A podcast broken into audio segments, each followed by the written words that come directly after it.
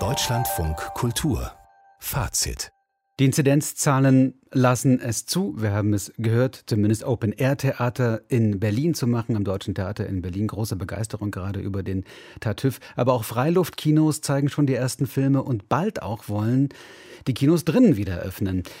Die allermeisten haben sich in Deutschland darauf geeinigt, das gemeinsam an einem Tag zu tun, nämlich am 1. Juli vorbereitet mit einer Kampagne.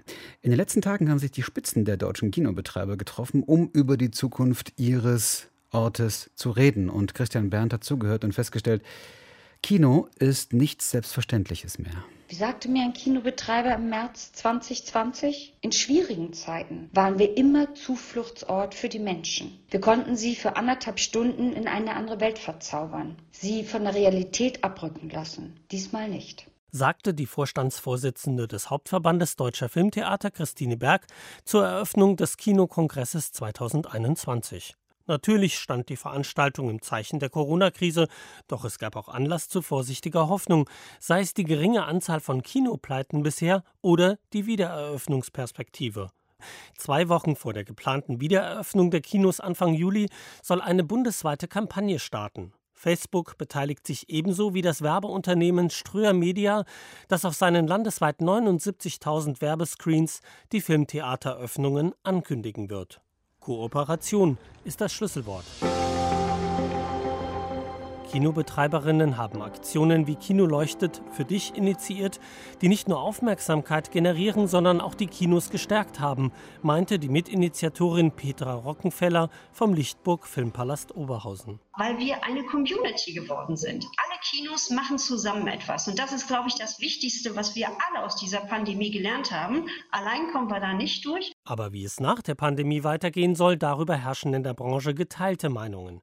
Das zeigte sich etwa in der Debatte über die Auswertungsfenster, das heißt die Zeitrahmen, in denen Filme exklusiv fürs Kino reserviert sind. Bei geförderten deutschen Filmen, und das sind fast alle, beträgt das Fenster bisher sechs Monate. Für Grigori Teile von der Kinogruppe Kinopolis ist das nicht mehr zeitgemäß. Das Fenster ist ja kein Selbstzweck an sich, sondern es geht doch darum, diesen Film in allen Auswertungsstufen optimal auswerten zu können. Und das ist filmspezifisch sehr unterschiedlich. Wir haben Filme wie Der Junge muss an die frische Luft, der hat in 18. Woche noch eine halbe Million Umsatz gemacht. Da wäre man ja geradezu bescheuert, wenn man den aus dem Kino nehmen würde. Und bei anderen Filmen, die nach zwei Wochen schon durch sind, da ist nichts gewonnen, wenn der drei Monate im Schrank liegt. Dagegen meint Thorsten Frese vom Filmverleih Neue Visionen, dass einem Film, der im Kino gefloppt ist, auch eine Stream- und DVD-Auswertung nichts bringt. Jetzt muss man sich überlegen, der Film ist gefloppt. Und dann habe ich in zwei Wochen später schon eine Online-Kampagne fertig und dann wird der Film released und hat dann auf einmal ein großes Publikum. Das wird doch nie passieren. Wenn der Film gefloppt ist, dann ist er gefloppt. Und wenn jemand denn schon diese Kampagne plant, dann traut er seinem Film nicht und dann wird er auch nicht gut funktionieren.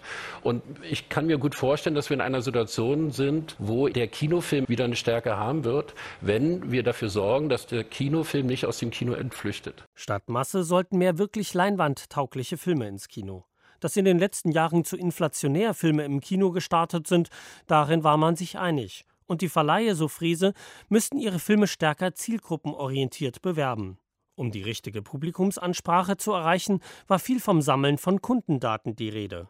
Diesen marktorientierten Ansatz setzte Regiestudentin Hanna Seidel die Idee von der künstlerischen Kraft des Films entgegen. Da geht es um die Aura des Kunstwerks. Deswegen ist es super wichtig, dass wir auch in der Schule darüber reden. Also wo nicht nur über Film gesprochen wird wie über irgendeine Ware. Also ja, hat es dir Spaß gemacht, hat sie nicht Spaß gemacht, sondern was hast du da drin gesehen? Was hat es in dir ausgelöst? Dass sich junge Leute mehr mit Kinofilm auseinandersetzen und für sich erkennen, das ist der Ort, wo dieses Medium laufen muss und nicht auf so einem kleinen Screen. So wie man das in französischen Schulen macht. Daran, dass das Kino auch die Pandemie überleben wird, gab es keine Zweifel auf dem Kongress. Aber wenn es weiterhin flächendeckend Filmtheater in Deutschland geben soll, so hieß es, müssten Kinos viel stärker als kulturelle und soziale Treffpunkte wie Theater und Museen in Stadtplanungen einbezogen werden. Was sie ausmachen, wird mancherorts oft erst klar, wenn das letzte Kino verschwunden ist. Christian Berndt über die Zukunft des Kinos und wie sie gesehen wird, diese Zukunft von den Kinobetreibern selbst.